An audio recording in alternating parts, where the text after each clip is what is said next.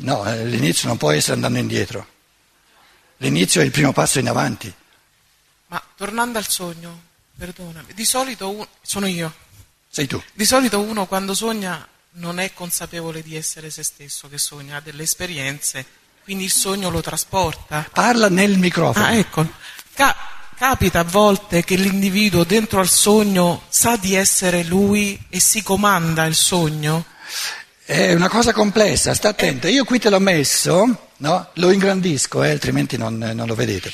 Corpo fisico, lo ingrandisco adesso, eh, corpo eterico. Poi il corpo astrale e l'io ritornano, però l'io è, è, è al centro del corpo astrale e il corpo astrale entra prima nel corpo eterico. Le immagini di sogno sorgono nell'incontro non con l'io, ma tra corpo astrale e corpo eterico. Perciò ci manca l'io. Eh, ma se nel sogno io dico non ti svegliare perché ti interessa questa cosa, non svegliarti. Cioè mi chiamavo per nome e dicevo non ti svegliare che è importante. E invece sono riuscita a uscire non ho, non ho avuto il, la forza di rimanere dentro il sogno che era importante. Sì, ma nel corpo astrale è un sentimento quello che tu dici. Mm. Tu non, non hai espresso il pensiero che dici io sono un io. Quando compare l'io nel sogno, è lui, è un altro. E io dicevo a lei, lei Maria Pia la chiamavo, Maria Pia non svegliarti, non svegliarti che è importante. Cioè, eh, no, chiamavo, parlo nel microfono, non ti Io chiamavo me stessa come un'altra eh, persona. E eh, te l'ho detto, proprio quello che ti ho appena detto. Io e lui, perché è fuori. Eh, infatti. È fuori. Quindi non è una cosa particolare, voglio dire, no. Capita no, è assolutamente normale. Capita a tutti. È assolutamente normale, cioè i fenomeni o vengono conosciuti oggettivamente e allora diventano complessi. La scienza dello spirito deve essere molto più complessa di tutte le scienze che abbiamo, perché tutte le scienze che abbiamo si limitano a un campo solo di quattro che ci sono. Al campo fisico, che è quello più facile perché abbiamo la falsa riga della percezione sensibile. La scienza dello spirito aggiunge tre campi, tre, l'eterico, l'astrale e lo spirituale, tre dove, abbia, dove i, comple- i fenomeni sono ancora più complessi che non nel fisico e dove non abbiamo l'aiuto, la falsa riga della percezione sensibile. Ed è questo che deve capire la gente, che il passo successivo nell'evoluzione è di cimentarsi, di rimboccarsi le maniche e di cominciare, perché si tratta soltanto di cominciare all'inizio, a, a, a porre i fondamenti di una conoscenza scientifica di ciò che è spirituale. Però capendo già in partenza che, che lo spirituale, se viene conosciuto scientificamente, è molto più complesso che non il fisico. E allora uno si mette per strada, però ce n'è da fare. Eh, posso chiedere? No, bastano quattro, dai, bastano quattro per adesso. Adesso lui vuole fare subito sette piani. A riguardo di questo, eh, quel disegno che Parla più vicino al microfono. A riguardo del disegno che hai fatto, hai detto che eh, fin tanto che eh, anche se la persona è anestetizzata, rimane un qualcosa di eterico nel corpo, altrimenti è morta. Ecco. Questo succede anche quando espiantano organi. Difatti loro danno l'anestesia Certo. Perché la persona è viva, cerebralmente magari morta, ma cosa vuol dire questo? Non lo sappiamo, no? Espiantano organi e la persona, se è, è vero quello che hai detto, sente, vede e sente tutto quanto. E non può dire a, ai medici fermatevi, sono vivo. Ecco, per questo l'espianto degli organi dovrebbe essere abolito, dovrebbe essere fatta conoscere questa realtà e potersi difendere da vivi per quello che può succedere da morti eh, apparenti, perché non ti, non, ti, non ti, facciano certe cose che non allora, devono essere fatte. Allora, prendiamo concretamente adesso. Il suo corpo fisico è lì sul letto in sala. Lui sta qui, guarda tutto, vede tutto e dice, oh, mi stanno tirando fuori il, il rene. E vorrebbe dirgli no, no, no, no, no, no, no, no, non me lo dite fuori perché io voglio ritornare dentro. Però non riesce a dirglielo. Beh, glielo può dire soltanto se afferra il corpo fisico e parla, no? E allora che avviene?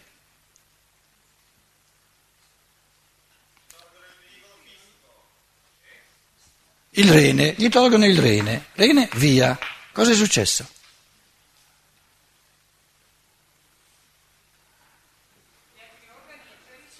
No, no, no, no, no, no, no, no, no, no, no, no, no.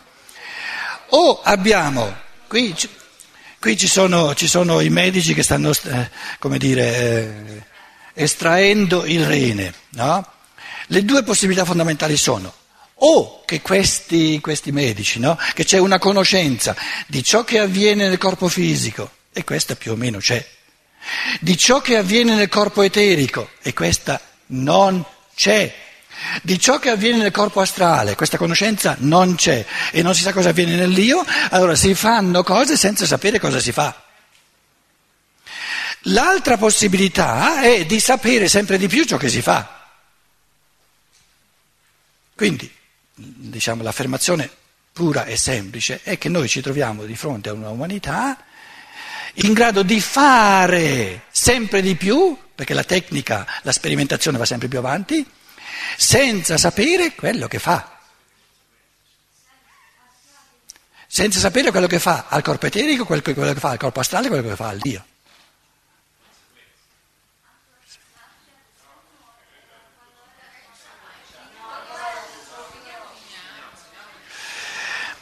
Allora uno viene e dice no, non dovresti farlo. È un moraleggiare. Posso? No, piano, piano. Nessuno ha il diritto di dire all'altro non devi farlo. È una lesione della libertà.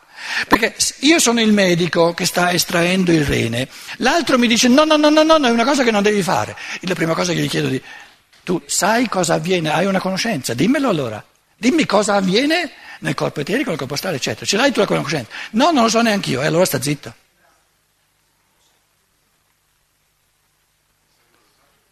Com'è? Se uno lo sa, supponiamo che lui sa che non lo farà mai, però questo vale soltanto per lui. Che succede? Mi scusi, mi scusi signor eh, Archiati. Aspetta un attimo, ah. aspetta un attimo, non sei la sola in sala. Stiamo parlando di cose così importanti. Scusi, scusi, signor Archiati, ma, ma, ma che, che, che, che eh, da, da, bambini, scusa. Dobbiamo andarci piano con queste cose così importanti, no? Siamo ignoranti eh, in tutto e per tutto. Oltre la, quello che avviene a livello oggettivo è una metà dei fenomeni. Poi c'è l'altra metà che è quello che avviene nel suo fegato, nel suo corpo fisico, quello che avviene nel suo corpo eterico, quello che avviene nel suo corpo astrale, a seconda del rapporto karmico che c'è tra lui e la persona che supponiamo che lui prima di da sempre ha detto se questa persona avesse un giorno bisogno del mio rene o lo potesse usare, io voglio far di tutto per darglielo. Allora bisogna considerare la costellazione karmica individuale, sono anche forze che operano. Quindi c'è un tipo di riflessione generale, valida per tutti, le leggi, le forze del corpo fisico, del corpo eterico, in quanto sono valide per tutti, e poi c'è il lato individuale del karma individuale. E questo non lo può inventare nessuno. Perciò vi dico, no, sotto la linea c'è l'affermazione, i fenomeni sono complessi. E risulta praticamente, cosa risulta come, come, mm, eh, come, dire, come risultato di tutte queste riflessioni? Che essendo noi arrivati a livelli enormi del fattibile, addirittura con l'energia atomica avremo la possibilità di mandare in aria tutta la Terra, essendo rimasti indietro rispetto al fattibile nel fattore conoscenza, ne deduciamo, ne risulta un'urgenza assoluta di portare avanti la conoscenza. Altrimenti il rischio di andare nell'abisso diventa sempre più grosso se continuiamo a fare alla cieca. Perché non per il fatto che noi non conosciamo le conseguenze non ci saranno, ci saranno. E fare, fare e strafare come umanità senza sapere cosa si fa è pauroso.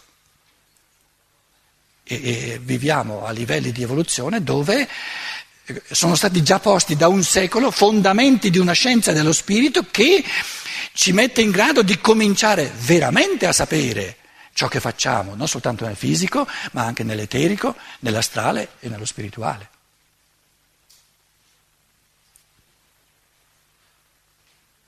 Perché una persona che mi dice no, non lo devi fare, beh, beh, sei il Papa te che mi dici che non lo devo fare?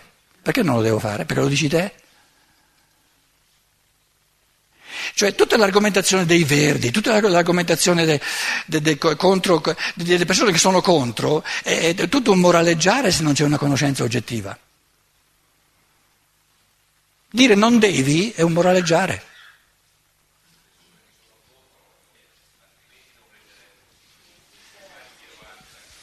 Sì, eh, parla nel microfono, altrimenti non si tutti i Piero Angela che ci sono in giro, le persone che sono contro, avranno un minimo di cognizione di causa, se non altro sapere no, che quello no, no, non no, è morto. No, non è necessario che ce l'abbiano. Se no non durerebbero cinque minuti, non avranno la sta scienza attento. dello spirito, ma sanno che quello non è morto. No, Eh, sta attento. Prendi l'esempio concreto di chi è contro il trapianto di organi. È un conto se è contro veramente, come tu dici, con un minimo di conoscenza di causa, ma la maggior parte che sono contro sono contro perché il sentimento gli dice che non va. Però il sentimento non è conoscenza. Perché l'altro ti può dire, no, però scusa, io... il sentimento è monopolio del buonismo degli, degli espiantatori E perciò che stanno che- facendo proseliti ovunque sul sentimentalismo della donazione, quindi quello ti- è il loro monopolio. E perciò ti ho detto che è un moraleggiare dire non lo devi fare. Perché Sto tu mi- dicendo che non è un fatto di sentimento, di percezione se vuoi, si intuisce che c'è qualcosa che non va, si va un po' oltre si sa Sì, che ma- quello è vivo, si ma va un scusa- po' oltre si conosce no, la no, no, dello piano, spirito. piano, piano. Tu intuisci che c'è qualcosa che non va e io ho altrettanto il diritto di intuire che va bene. Perché salvo una vita, scusa, eh, di che cosa stai parlando? Io non ho il diritto di intuire che va bene, eh? La metodologia, cioè quando il mezzo, no, il mezzo deve prefigurare i fini, non può essere in antitesi con i fini. Ma sei tu che definisci- Machiavelli è precedente anche a, a Ma sei tu, defini- sei tu che definisci una cosa come mezzo e l'altra come fine. Ma questo è un soverchiare, un moralismo che so- vuole soverchiare l'altro. Io non definisco una cosa come fine e l'altra come mezzo. Voglio dire, io, la- io lavoro per, non lavoro per comprarmi la macchina, ma No. mi compro la macchina per andare a lavorare. de- de- C'è una differenza fra i mezzi e i Ascolta, definire una cosa come mezzo e un'altra come fine è un fatto di ideologia, non è oggettivo. Lo- questo lo trovo un ideologismo filosofico, invece. Vabbè, eh, tu ce n'hai un altro, scusa. Ma Ho tu non hai- chiamato ideologismo, l'ideologia è una cosa, l'ideologismo è un'altra. Come la bontà è una cosa, il buonismo è un'altra. Scusa, come tu hai il diritto ai tuoi pensieri, io ho il diritto ai miei.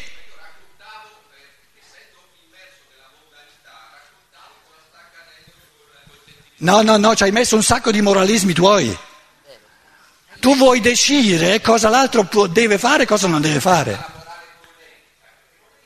Dagli il microfono, non ti si capisce, non ti si capisce, non ti si capisce. Oh, ma se avete teste da, Allora, da- da cemento? una cosa è il moralismo, una cosa è l'etica. Quando tu sei informato hai un dovere interiore che non ti impongo io di eticità. È per quello che giustamente tu dicevi vai informato, dopodiché se, se la vede lui. Io voglio dire soltanto, tu hai le tue convinzioni, io ho le mie.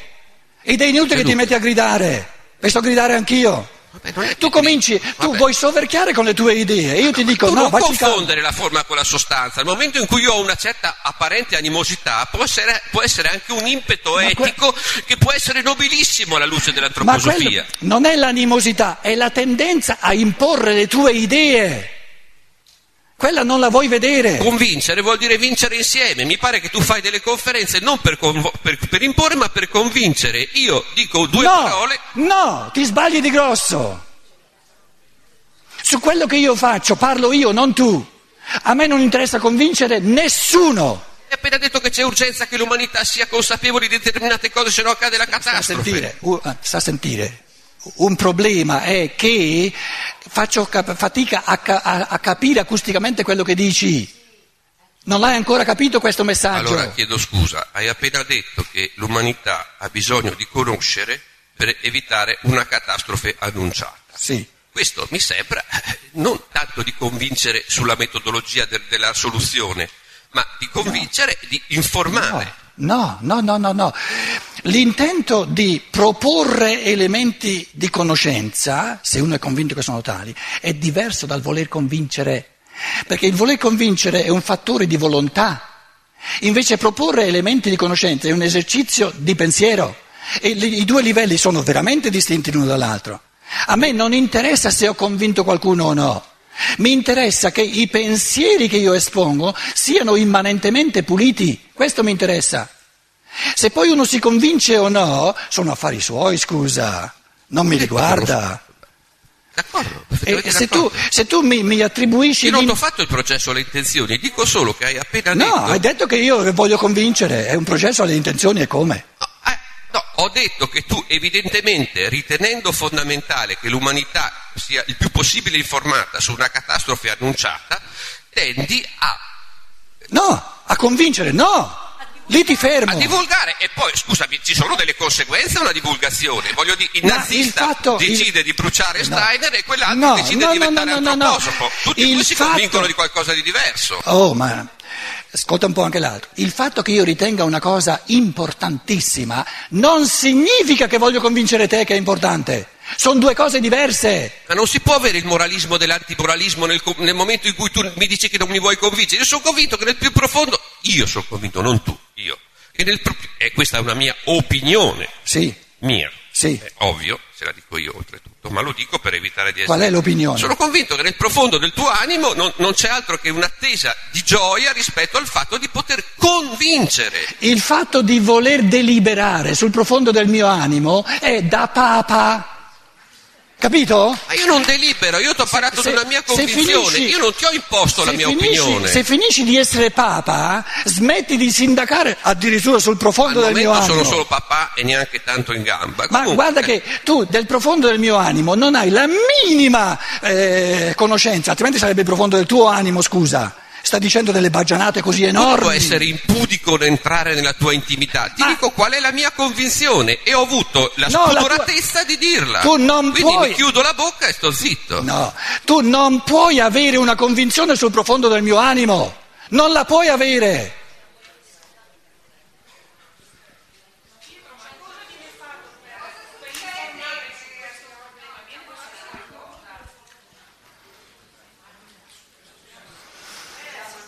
Eh, Pietro, Allora, i, i tipini non sono soltanto qui davanti in piedi, eh, sono anche nell'assemblea.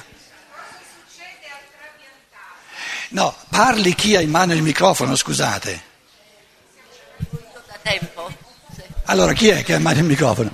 Ma Luciana, il pranzo a che ora è?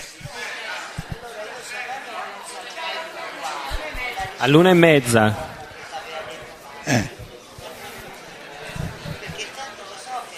Io sto aspettando da ieri, posso aspettare Abbiamo anche risolto pomeriggio? tutti i problemi, vado avanti col terzo capitolo?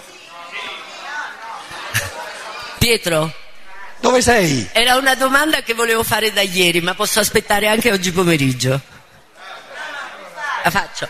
Allora, mi è venuto un po' di confusione ieri mattina quando tu, eh, citando gli scolastici, eh, in base a un riferimento che aveva fatto una persona presente in sala su Cartesio, sul cogito ergo sum di Cartesio, avevi affermato, Steiner ne parla, ma io direi comunque che sarebbe giusto dire cogito ergo non sum.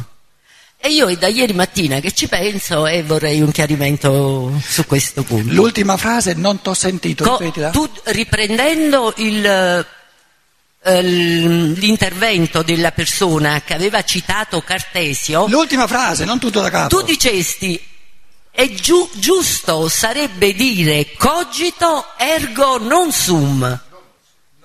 Cogito ergo non sum, penso quindi non sono. E io è da ieri mattina che ci ripenso e volevo un chiarimento in base a questa tua affermazione. Grazie. Allora, eh, Steiner ne parla diverse volte, sempre di nuovo perché è un, eh, diciamo, un nodo del cammino del pensiero.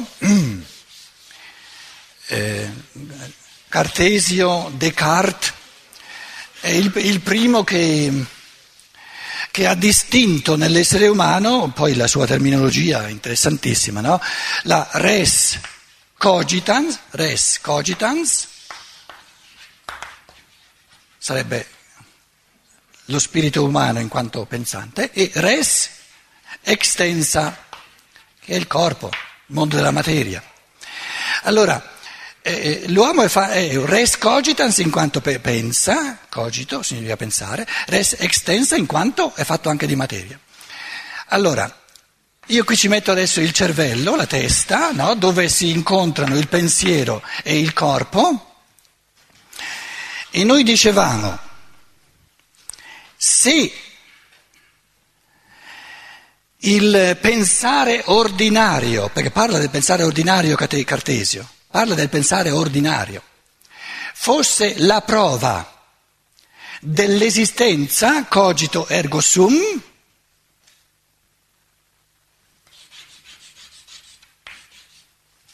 la conseguenza sarebbe di notte non cogito ergo non sum. Allora è logico.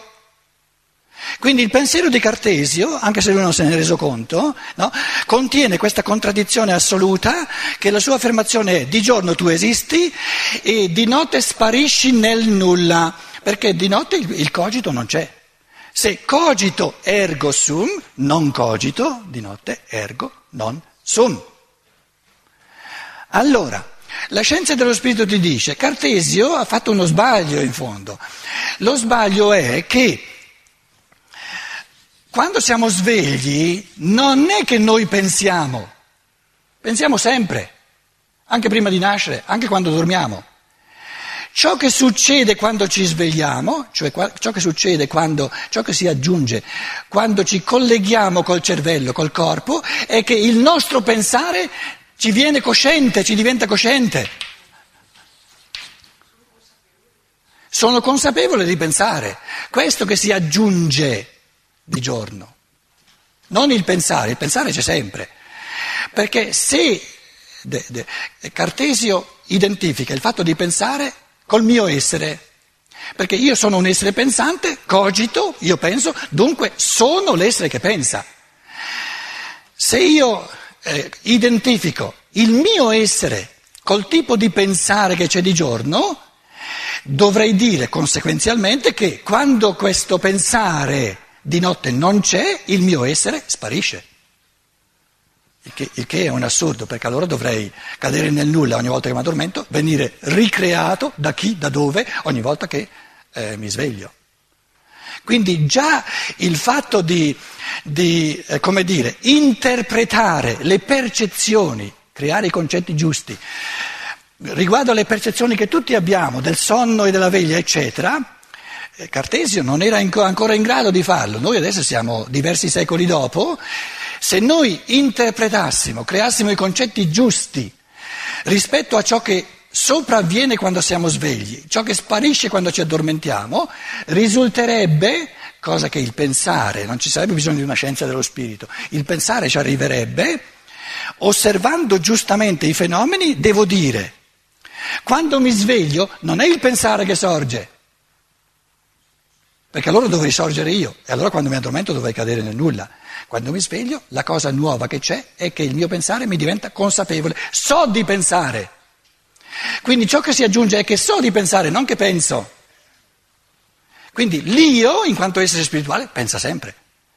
Connettendosi col cervello, sa di pensare. Quindi, quindi la, la, la, diciamo, il cervello, l'interazione col cervello fa sorgere non il pensare, ma la coscienza. È di questo che stiamo parlando continuamente. Ma la coscienza di essere un essere un pensante non è lo stesso che essere un essere pensante, sono due cose diverse. Essere qualcosa e averne coscienza di esserlo. Questo è il discorso adesso riassunto naturalmente in, in termini un po' essenziali, ripeto, senza voler convincere nessuno. Perché eh, convincersi o no non è questione di, di bravura o di, di, eh, di, chi parla, convincersi o no è questione di, come ognuno gestisce i suoi concetti in base alle percezioni di ciò che io dico. Ma scusate, È, è, è talmente assurdo parlare di un altro che mi convince. Abbiamo un linguaggio ancora da bambini.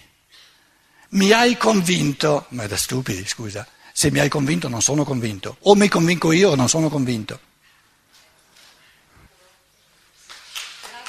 Com'è?